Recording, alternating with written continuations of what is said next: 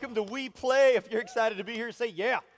Awesome. I want to just welcome everybody who might be watching or listening online over the internet or if somebody gave you a CD, whatever. We just want to say welcome. We're so glad that you are with us today. Uh, thank God for the miracle of technology, right? All right, all right, all right, all right. Well, guys, listen, this is part one of our Wii Play series. And you know, as we're moving towards summer here, as the end of the school year uh, is starting to crank down on us over the next month or, or so, uh, we wanted to just kind of lighten things up a little bit. We wanted to, to kind of back this thing out, kind of have a little bit of fun with it. And so that's why we call this thing Wii Play. And I got to be honest with you, I, I just have such a, a sense in my heart, such an urgency in my spirit that God wants to do something amazing over the next five weeks as we go through this Wii Play series. One of my favorite things to do with my kids is play the Wii. Uh, man, we love, we love playing the Wii at the Keller household. Here's what we don't love I do not love that my kids are better at the Wii than I am. My one son, we do bowling, and my nine year old, he's like, you know, the TV's over here, and he's like, hey, watch this. You know, and he's like bowling to the side, strike. Every time. I'm like, son, uh-uh. Well, as, as Mike and Scott just said, one of the things that we, we love about the Wii is that you can create your own Mii. That you can create like a cartoon self. And then in, in, a lot of the games, you actually get to participate in the game. Well, that's the same thing that we want to do in this series. Is over the next five weeks, we want to we want to put ourselves into the game of life. What does it look like for you and I to insert ourselves into the game of life? And so, for the next five weeks, we're going to be talking about that. Today, we're going to be talking about playing hard and, and playing the game of life hard, and starting with the question: What are we playing for? That from time to time we have to zoom out from our life. We can get so in it uh, that we forget what we're fighting for. We forget what we're playing for. That's what we're going to be talking about today. Next week on Mother's Day, we're going to be talking about playing with respect. And not only are we going to be doing our child dedication next Sunday, which is just going to be incredible in both of our services, but we're also going to be talking about and honoring uh, uh, mothers and talking about how you and I respect mothers and how we can take some cues from our moms. So you do not want to miss it. If you have a mom within like I don't know, 600 miles of here. Get him here next week. It's going to be great. Week part three of our series called Wii Play, we're going to be talking about playing together talking about the role that relationships play in the game of life. That if we're going to insert ourselves into the game of life, then we've got to be able to see ourselves playing together, relating with one another, and how important that is. Part four, then, on May the 23rd, we're going to be talking about playing rested. And we're going to be looking into the Word of God at, at what the role of rest has to do with playing the game of life effectively. And then the final uh, part of the series part five, the fifth week, the last week of May, we're going to be talking about playing through the pain. That the reality is, when it comes to the game of life, pain is a non negotiable. Pain is, is an inevitable part of playing the game of life. Well, how you and I deal with pain, how we walk through pain, is as important as anything else we do in terms of the game of life that God has called us to play. So today, this is part one. If you have your bulletin, I would love for you to follow along. We've got some fill in the blanks uh, there in your bulletin. You'll be able to track right along with us as we move through this because today we're going to start with playing hard. We play the game of life playing hard. And I want us to first zoom all the way out to the question what are we playing for? What are we fighting for? Because oftentimes, if, if we forget what we're playing for, if we forget the, the bigger purpose, the bigger vision of our life, then we run the risk of, of getting discouraged. And this morning, I want to point us to a group of people who found themselves in exactly that same place. That they had, they had this huge vision called by God for this vision. And as they were pursuing it, as they were making progress and heading toward the vision, some circumstances happened that interrupted it all, and they, they ran the risk of getting discouraged. And the story is found in the book of Nehemiah, Nehemiah chapter 4. If you have your Bible, I'd love for you to turn with me to Nehemiah chapter 4. Because in this story, we find uh, this group of people who ran the risk of losing sight of what it was they were, what, what they were fighting for, what they were playing for. And as you're turning there to Nehemiah chapter 4, let me kind of give a little background information. Nehemiah was a high up government official in a foreign government in the day. And uh, he was working in the government, but he was one of the Jews. He was one of the, the people of God in the Old Testament. And so his heart was breaking for Jerusalem. And as he looked at the city of God, Jerusalem, and the people of God, he, he saw that the wall around Jerusalem had been broken down. And not just a little bit broken down, but a lot broken down. And not just for a little while, but for a long while. In fact, the Bible tells us, and history tells us, that the wall of Jerusalem had been broken down for over a hundred years. And, and here's what that meant. To you and I, we're like, what's the big deal? It's a wall. My neighbor's fence is busted down and his dog gets out all the time. Who cares? Okay, it's a little bit bigger deal than that. Here's what's going on. Basically, in those days, the wall around your city represented the strength of your God. So, for over a century, for over a hundred years, other nations, other, other groups of people would look on to the people of God and they would say, Man, your God's a disgrace. Your God must not be very strong and powerful at all. Because if he was, your wall would be built. Weak wall, weak God.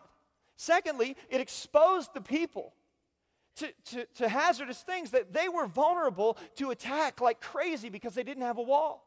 But third, and maybe most important thing that I want us to understand this morning before we get into this message, is that the wall of Jerusalem had been broken down, and here's what that meant. When Nehemiah saw that, his heart was burdened for the next generation. Because Nehemiah was looking on saying, I, we cannot allow another generation to, to come and go, to, to grow up thinking their God is weak, thinking that their God is not powerful, thinking that their God is not strong, and being a disgrace to all of the surrounding nations. This had the, the implications of the vision that God had called Nehemiah and the children of Israel to, had everything to do with the next generation, setting the stage for the future of God's people. And so that's where we pick up the story in Nehemiah chapter 4. Nehemiah goes back to the city. He begins to motivate people, mobilize people to rebuild the wall. And after a hundred years, they begin the work of rebuilding the wall. So after a few weeks, they get excited, they get moving on it, and then in verse or chapter 4, verse 1, the story begins to pick up right here in terms of them pursuing the vision. But watch what happens next. Verse 1, Nehemiah chapter 4, verse 1. When Sanballat, who was an enemy, heard that we were rebuilding the wall, he became angry and was greatly incensed. So the enemy hears that the people of God have gotten a hold of the vision of God, a God sized, God ordained vision, and they started to pursue it. They started to move in that direction. And the enemies were, were angry, they were incensed, they were not okay with God's people getting a godly vision and pursuing it. He ridiculed the Jews. And in the presence of his associates in the army of Samaria, he said, What are those feeble Jews doing? Will they restore their wall? Will they offer sacrifices? Will they finish in a day? Can they bring the stones back to life from those heaps of rubble, burned as they are? What's happening here? Sanballat begins to mock and oppose the vision of God. Now, here's, what here's where I want us to, to, to key in this morning. I believe that we have so much in common with these guys, with God's people in the Old Testament right here. Because, see, here's what I think. In the same way that they were pursuing a God sized, God ordained vision, so are we. And here's what I mean by that I think it's true for us in our church. I look on at what God has called us as a church to be and to do in the years ahead, the leadership that He has called us to here in Southwest Florida and across our nation. And I look on and I go, that's a God sized, God, God big, God ordained vision that He's calling us to, Next Level Church. It's huge. But not just for our church, it's a vision for each and every one of us. For the fathers in the room, it's a vision for your children to grow up, the next generation, grow up and honor God. For the moms in the room, it's, it's a vision for your children, for, for school teachers, for business people, for men and women, for sons and daughters. God has put a vision inside of our hearts. A God shaped, God ordained vision. Some of us, we have a vision that our marriage would be stronger this year than it was last year. That's a God vision. Some of us have been given a vision that we're going to honor God with the, with the resources and finances that He's put in our hands more this year than we've ever had before. I don't care what it is. I, think that each and every one of us listening today, God has placed a God sized, God ordained vision in every single one of our hearts. Well, guess what? Here's the first thing I want you to see. Whenever we pursue a God sized vision, whenever we pursue the right mission, we must expect opposition. We must expect opposition. The minute, the minute the children of Israel started to work toward a God sized vision of rebuilding the wall and, and making it so their God was no longer a disgrace, the minute they set their mind to that, the enemies rose up. Ever notice that in your life? Isn't it interesting how the minute you make a determination that you want to get your marriage stronger and more healthy than it's ever been, it feels like every, all, all hell breaks loose in your life? The minute you decide, man, we're gonna, we're gonna prioritize family time like we never have before, the minute you do that, it's like all of these chaotic things and responsibility, and it's like all, all of a sudden things go haywire. The minute you decide to honor God with your finances and say, man, we're gonna put God first, the minute you do, all, it's just like, it's, where, where'd all the money go? You ever notice that? Now, here's the thing I don't know about you, but this whole opposition thing is hard for me. Because, because I know in my heart that the minute we step out and step toward a God sized vision, opposition will come. I know that's true. But why does it always surprise me? You ever notice that? You ever notice that the minute you take the step, it's like, surprise, there's opposition. And, and if, I don't know if you're anything like me, but like the minute opposition starts to come, when we start stepping into the, the big vision of God, opposition comes. If you're like me, I start whining, I start complaining, I start moping around, I start walking around, I'm, I'm all depressed, I'm all tired. Why is that? Why is it that when you and I pursue the vision of God and opposition rises up against us, which should be an indicator that we're on the right track? We're all like, God, why have you left me? Why do you hate me so much? Right? I don't know if anybody else can relate to that, but it's like, that's just my world. But they didn't do that. Check it out. Verse 4, look what they did. The minute opposition rose up against them, verse 4, look. Hear us, our God, for we are despised. What did they do? They didn't run from God. They didn't start questioning God. They didn't start questioning the vision of God. They, they just turned right to God. They said, God, check it out. Look, we are despised. And the truth is, they let opposition to the vision motivate them to push even harder. Verse 6, look. So we rebuilt the wall till all of it reached half its height. For the people worked with all their heart. The minute the, the opposition came against the God sized vision that He had birthed inside of them, what did they do? They started working with all their heart. They started pushing in. They started pressing in, going, All right, this must be the right vision. This might be the right path. We're no longer playing it safe. We're no longer playing it safe and, and, and close to the chest. No way, man. We're pushing it. It says they started working with all of their heart, which only made their enemies even more mad. Verse 7 When Sanballat, Tobiah, the Arabs, the Ammonites, and all the people of Ashdod heard that the repairs Jerusalem's walls had gone ahead, look at this, that the gaps were being closed, they were very angry. if they weren't mad before, oh, they're mad now. Now you poke the bear. Now you made us mad. Listen, here's what I want us to understand. If you hear nothing else I say today, I hope you'll hear this. Listen, every great vision from God will be. Will be. Not might be, not could be, not maybe, just maybe. No, no, no, no, no. Listen, every great vision from God for our lives, for our city, for our church, whatever it is, for our children, for our marriage, every great vision from God will be tested and opposed. We better get ready. Matter of fact, I'll go uh, this far. If we're not feeling opposition, there's a good chance we might not be pursuing a God sized vision. Opposition will come. But notice what they did, verse 9. But we prayed. We prayed to our God and posted a guard at the door day and night to meet this threat. When opposition came, they did two things. Number one, they prayed. In other words, they fought the battle in the spirit realm. And number two, they posted a guard. They fought the battle in the natural. Listen, here's what we have to understand. When you and I pursue the God sized, God ordained vision that He has for us and for our marriage and for our family and our workplace and our neighborhoods and our communities and our church and our small group, when you and I pursue that kind of God sized vision, we need to fight on two levels. Number one, we need to fight on the spirit realm, and number two, we need to fight in the natural realm. And let me just say this this is not either or. This is not one or the other. Listen, some of us need to start fighting in the spirit realm for our kids. Some of us need to start fighting in the spirit realm for our families, for our marriages, because we're not living in a spiritually neutral environment. Listen, don't underestimate the amount of spiritual attack that is on us. Do you realize what God has entrusted to us as a church? Do you realize what's at stake? Do you realize what's possible when a group of people this size begin to unify around one great vision to see communities downtown transformed like never before? Do we even know what's at stake? Listen, thank you very much, Mom. Listen, do you even know what's at stake? I'm just kidding. These are lost people. These are lost generation. There's a generation of children downtown right now who've never seen what a godly man or a godly father figure in their life is supposed to look like.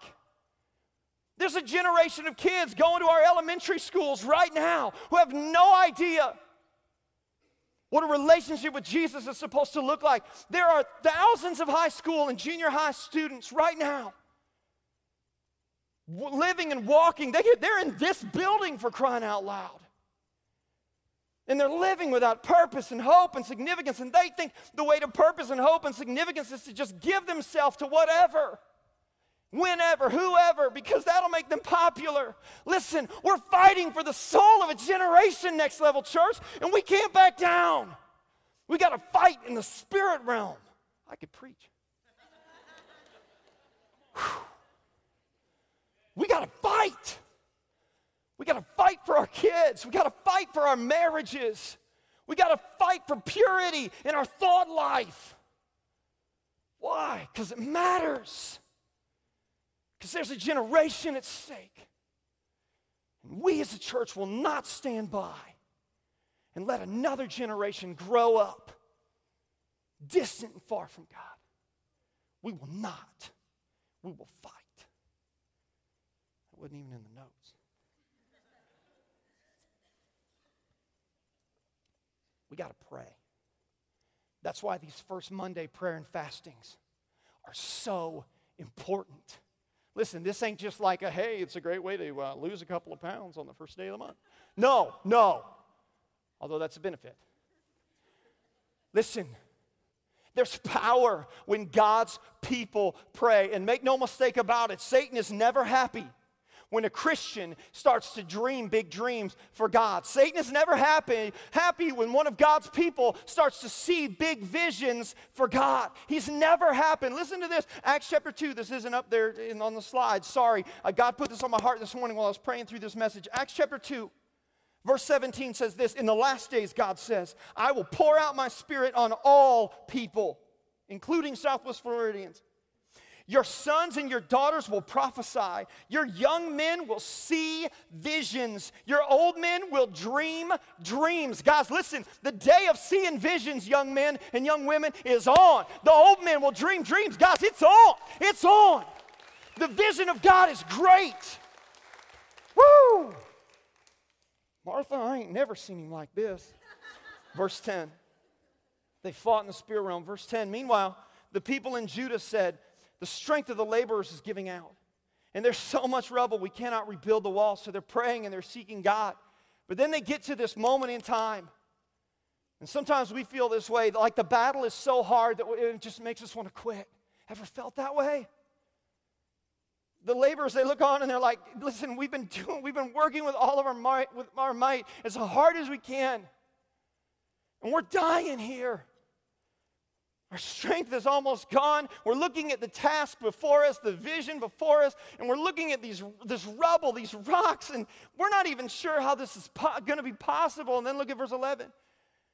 Also, our enemies said, Before they know it or see us, we'll be right there among them and we'll kill them and put an end to this work. The people of God, pursuing the vision of God, reached a pivotal place where they wanted to give up where their strength was gone, where the enormity of the vision was too great in their eyes, and where they were beginning to hear so loud in their ears the voice of their enemy saying, We'll wait, we'll sabotage you, and when the minute you turn your back, we'll destroy you and shut the whole thing down. Ever felt like that? Ever felt that way while you're pursuing the vision God has for your life? Like you want to just give up? So, check it out. Here's what Nehemiah does Nehemiah formulates a strategy. He says, Okay, guys, I recognize the, the state that we are in. And here's what we're going to do about it. Look, verse 13. Therefore, I stationed some of the people behind the lowest points of the wall at the exposed places, posting them by families with their swords, spears, and bows. In the remainder of our time together this morning, here's what I want to do I want to talk through a seven step strategy that Nehemiah invoked for playing hard. Nehemiah surveys the landscape. He sees the condition of the people. He looks on at the enormity of it all. He sees the huge vision that God has placed in his heart as a leader, placed in the hearts of the people. And he says, Guys, here's what we got to do. And in verse 13, he starts laying out this seven step strategy. Step number one, I don't know if you noticed it or not, is this know where you're exposed. What is the strategy? Number one, what do we do to see this God sized vision come through? How do we play hard? Well, number one, we got to know where we're exposed. Where are the low points? Look what he said. He said, He positioned people at the lowest points of the wall, at the exposed places. Here's the reality every single one of us have low points. Every one of us have exposed places in our heart, in our life. The problem is, most of us don't know where those, where those low points are. See, Nehemiah was wise as a leader to look at the wall and recognize there's a low point, there's a place where we're exposed, there's, there's a, a place over there where we're exposed. Nehemiah knew where the low points were. If the enemy's going to attack us, he's going to attack us in this area. So here's the question for us if the enemy's going to attack you, what area is he going to attack? I guarantee you, every one of us right now in our minds know exactly where that is. That's the low point. That's the exposed place in your heart. And here's what you got to know about the enemy he is patient. And he will wait until you're not looking, until your low point, your exposed place in your life is vulnerable and unmanned. And then he'll sneak in and he'll attack and he'll ambush you. Satan will always exploit our low points if we don't defend them. So, how do we do that? Well, Nehemiah gives us the way to do that. Two things. Number one, he says relationships. Notice what it says. He posted men there by families. It was all relational. How do we guard the low points, the exposed places of our life? It's through relationship. Those that we fight with, who we are closest to. What is that? That's relationship. That's our connection groups. Guys, listen, when Mike and Scott get out here and they talk about connection groups and, and we're launching our, our summer series and our summer semester of these, listen, this ain't playtime. This ain't like, oh, let's do all good connection groups. Let's see if I can fit it in my schedule. No, it's a war. We need each other. Who are you fighting with? Who are you in relationship with enough that you know that person's got your back and they got your back at the lowest point in your life. If Satan's going to attack you, where's he going to attack? Where's the low point? Where's the exposed point? Then you have to be vulnerable enough with somebody to let them know if Satan's going to come and kick my tail, this is where it's going to happen. And I need you to watch my back. That's why our connection groups are so powerful, you guys because they are relational on ramps where you and I can begin to, to get in relationship and fight with one another. And the second piece of that is number one, he positioned them relationally, but then secondly, notice what he said. He gave them swords and spears and bows. He said, when you get to the low places, when you get to the, to the exposed places, you got to be ready to fight. Listen, it's a fight. If your low place is in greed, then, then you got to position someone relationally near you that can be watching your back going, dude, what's your motivation here? Is, is your motivation greed?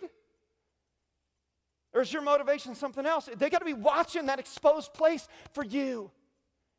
And they got to be ready to fight. If, if, it's, if it's lustful thoughts and a runaway thought life, listen, you got to position someone on your wall to watch the exposed place in our wall to walk up beside us and behind us and go, hey, how's it going? How's your thought life? That's what Nehemiah did. He said, Who are you in relationship with?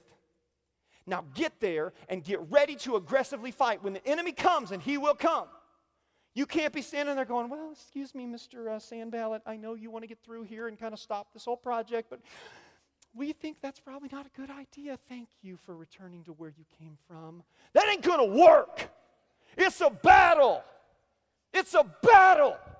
And we got to be ready to fight. Mm.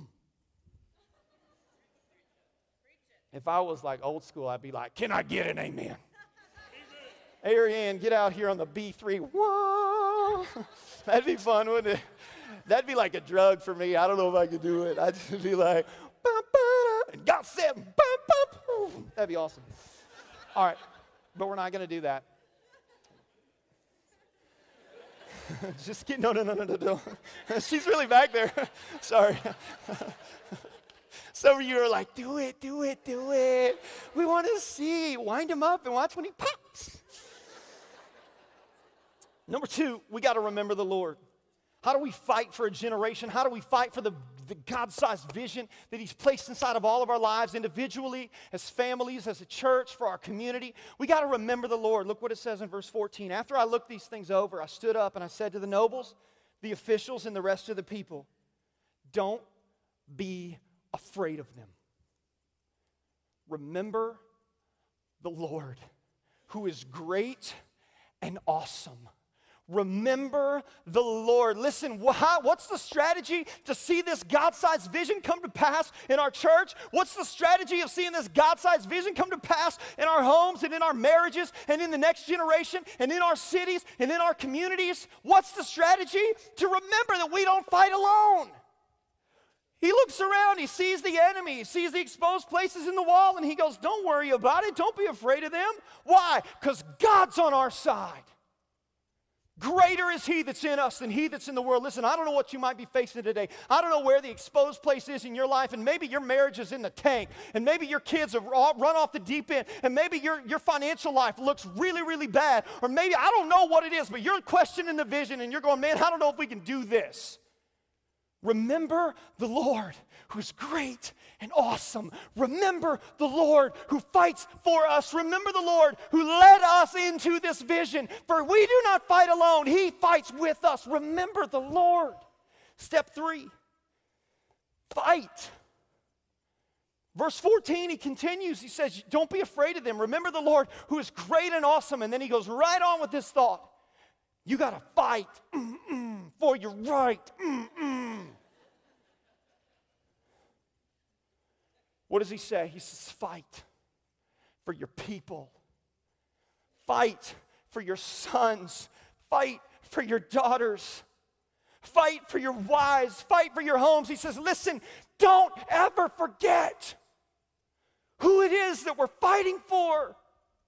Why are we doing all this? Why are we going downtown? Why are we building a building and buying property? Why are we doing all this as a church? It's for us. It's our it's the personal side of this vision. It's for lost people in our neighborhoods. It's for lost people in our offices. It's for lost people in our schools. It's for our community. It's our city. We're not going to let it go to hell in a handbag. We're not going to let everybody else try and think of how to solve the problems. We're going to be the solution.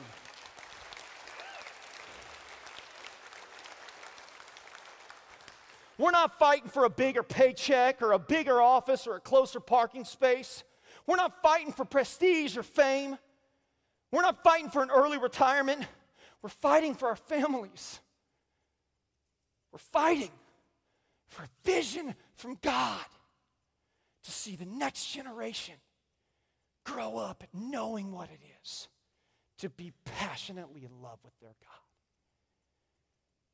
Notice in verse 15 their resolve instantly caused the enemy to back up. Look, verse 15. When our enemies heard that we were aware of their plot and that God had frustrated it, we all returned to the wall, each to his own work. Listen, some of us, you've got to hear this. The very fact that you haven't stood your ground is the very reason why the enemy keeps kicking your tail.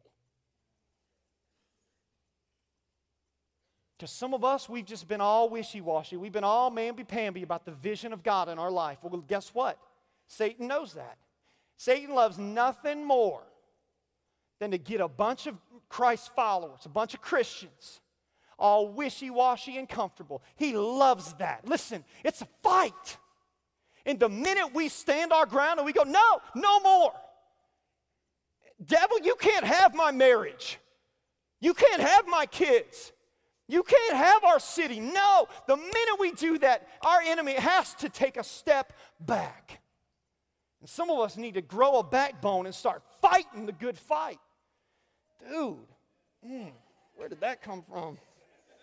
If I had a hanky, I'm telling you, whoo.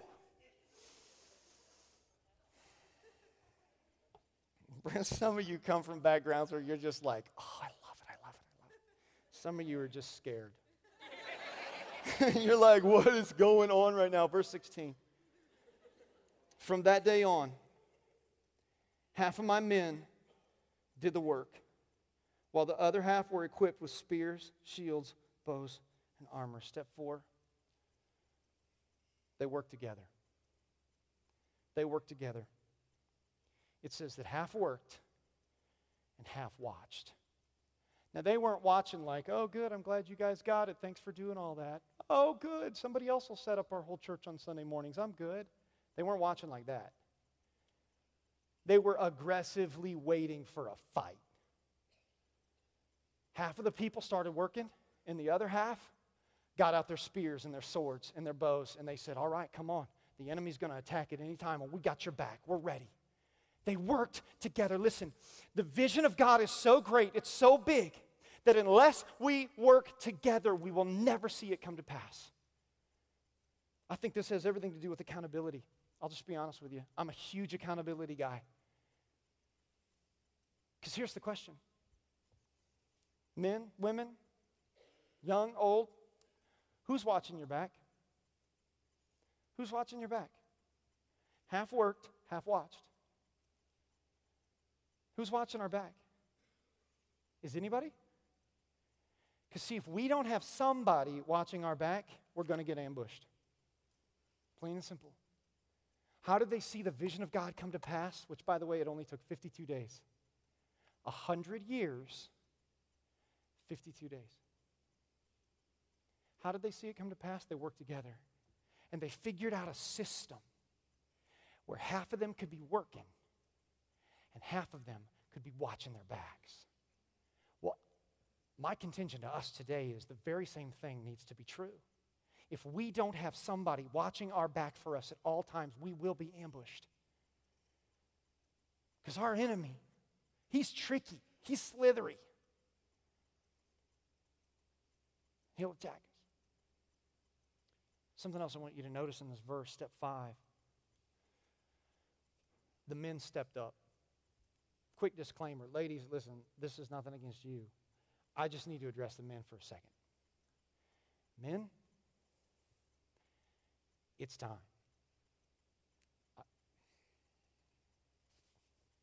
It's time. It's time for us to quit whining and moping and being all just wishy washy and mamby pamby and, and making our wife feel like she's dragging us to church and well, I wish. And, uh, listen, men, it's time.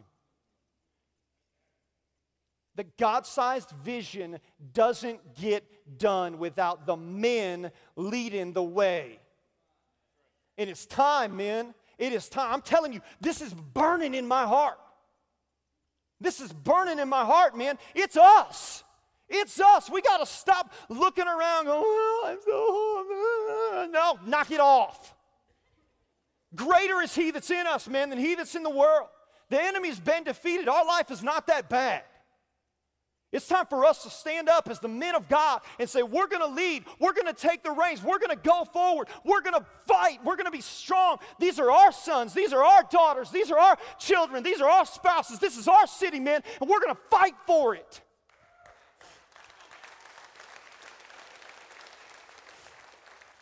Until you believe that your marriage and your kids are worth fighting for, you're always going to lose.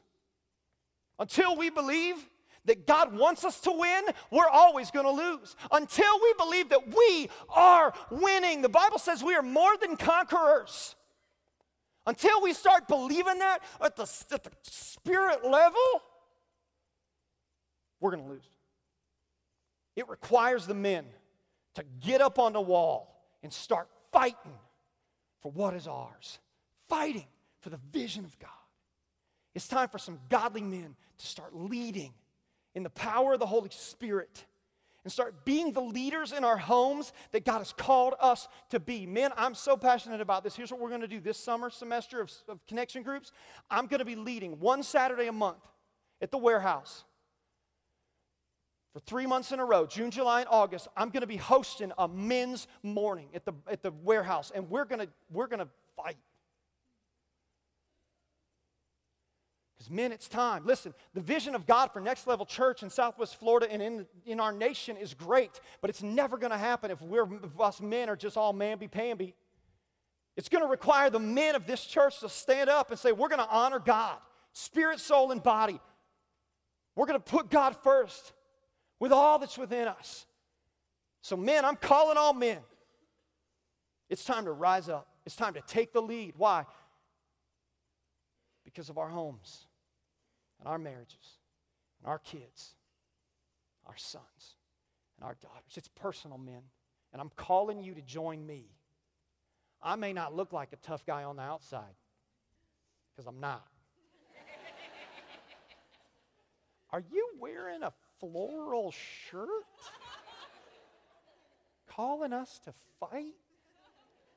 I don't know who's in charge of wardrobe, but they need to bring some consistency, brother.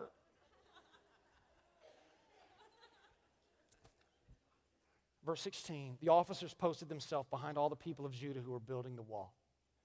Step number six is this the leaders got behind them. The leaders stood behind them and strengthened them. Listen, my heart is on fire right now for leadership development. Here's what I know we need strong leaders to get where God is calling us to go, church. We can't win. We can't win without strong leaders. So, my challenge to us as a church is all across the board, no matter how long you've been attending, maybe you've been attending church an hour and four minutes. Maybe you've been attending church 104 Sundays. I don't know where you're at, but listen, you're a leader. You have influence over some group of people, be it small, medium, or large. It doesn't matter. Every single one of us are leaders. And I challenge us here's the challenge today to take May, June, July, and August, the next four months through the summer, and start to strengthen your leadership. Do whatever you have to do to start making yourself a better leader in your workplace, a better leader in your school, a better leader in your home, a better leader uh, wherever you find yourself in this church. Guys, listen, it's all about leadership. We need strong leaders to accomplish the big vision of God for our church, for our families, for our city. Verse 17 Those who carried the materials did their work with one hand and held a weapon in the others. Here's the last step. How do we see the God sized vision come to pass in our church, come to pass in our marriages, come to pass in our homes, come to pass in our city? Here's how we got to learn the art of working and fighting at the same time. It says that they held a hammer in one hand and a sword in the other. They learned the tricky but essential balance between our job and our vision. The balance between our work and our life. And guys, listen, here's what I think. I think if, if, we can if we can learn the art of living in that tension, that, that what we do in our workplace is not just about a paycheck, it's not just about nine to five, it's not just about meeting our quota. That God has placed us where we are, when we are, and who we are for a purpose and a reason, for a God sized vision. That we can learn that stay at home moms, if we can see beyond the diapers and, and the messes and the tr- terrible twos and see that we're empowering and raising up the next generation in the body of Christ, we win. If we can learn the art of living in the tension between what we do and why we do it, we win. And not only do we win, but our city wins. And the communities downtown win. And our church wins. Our families win. Because, see, at the end of the day, anything good, anything God is worth fighting for. So here's my question to us this morning Do you know what you're fighting for? Do you know? Do you even know?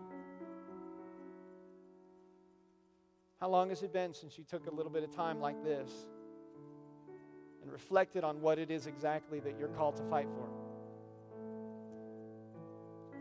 Maybe you're here and you've been tempted to give up the fight.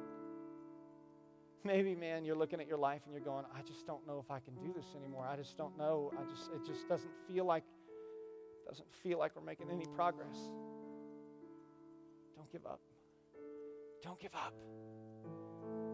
Battle is always the heaviest right before the victory. Don't give up the fight. Don't give up your marriage. Don't give up on your kids. Don't give up on your workplace and the, the, those guys down the hall that drive you nuts and are so far from God. Guess what? God's about to arrange circumstances to give you opportunity to share your faith like you never thought was possible. Don't give up. Maybe you've been tempted to give up on this church. Don't give up. Don't give up. We're stepping into a season of leadership and influence where so many lives of the lost and the hurting and the broken and the forgotten and the desperate hearted and the next generation are going to be swept into the kingdom, and we have a chance to be a part of that. Don't give up. What are you fighting for? What are you fighting for in your home? What are you fighting for in your marriage? What are you fighting for in your life? What are you fighting for? What are we fighting for as a church? I'll tell you what we're fighting for. We're fighting for the soul of a city. We're fighting for the soul of a region of the country that has 1.1 million people in it. The majority of which are living without hope living without purpose, living without meaning, living without significance, living without Jesus in their everyday life. So we're going to fight. We're going to keep fighting as a church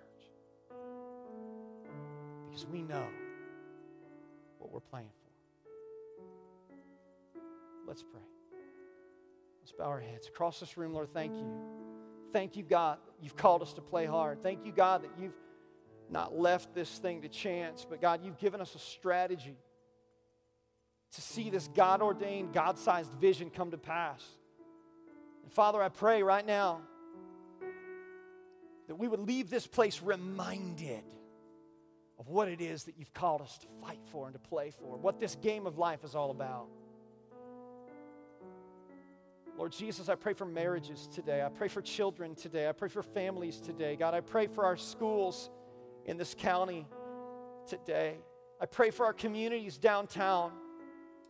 I pray for our neighborhoods and our workplaces, God, that a light would begin to shine in dark places, Lord. We recognize that darkness abounds.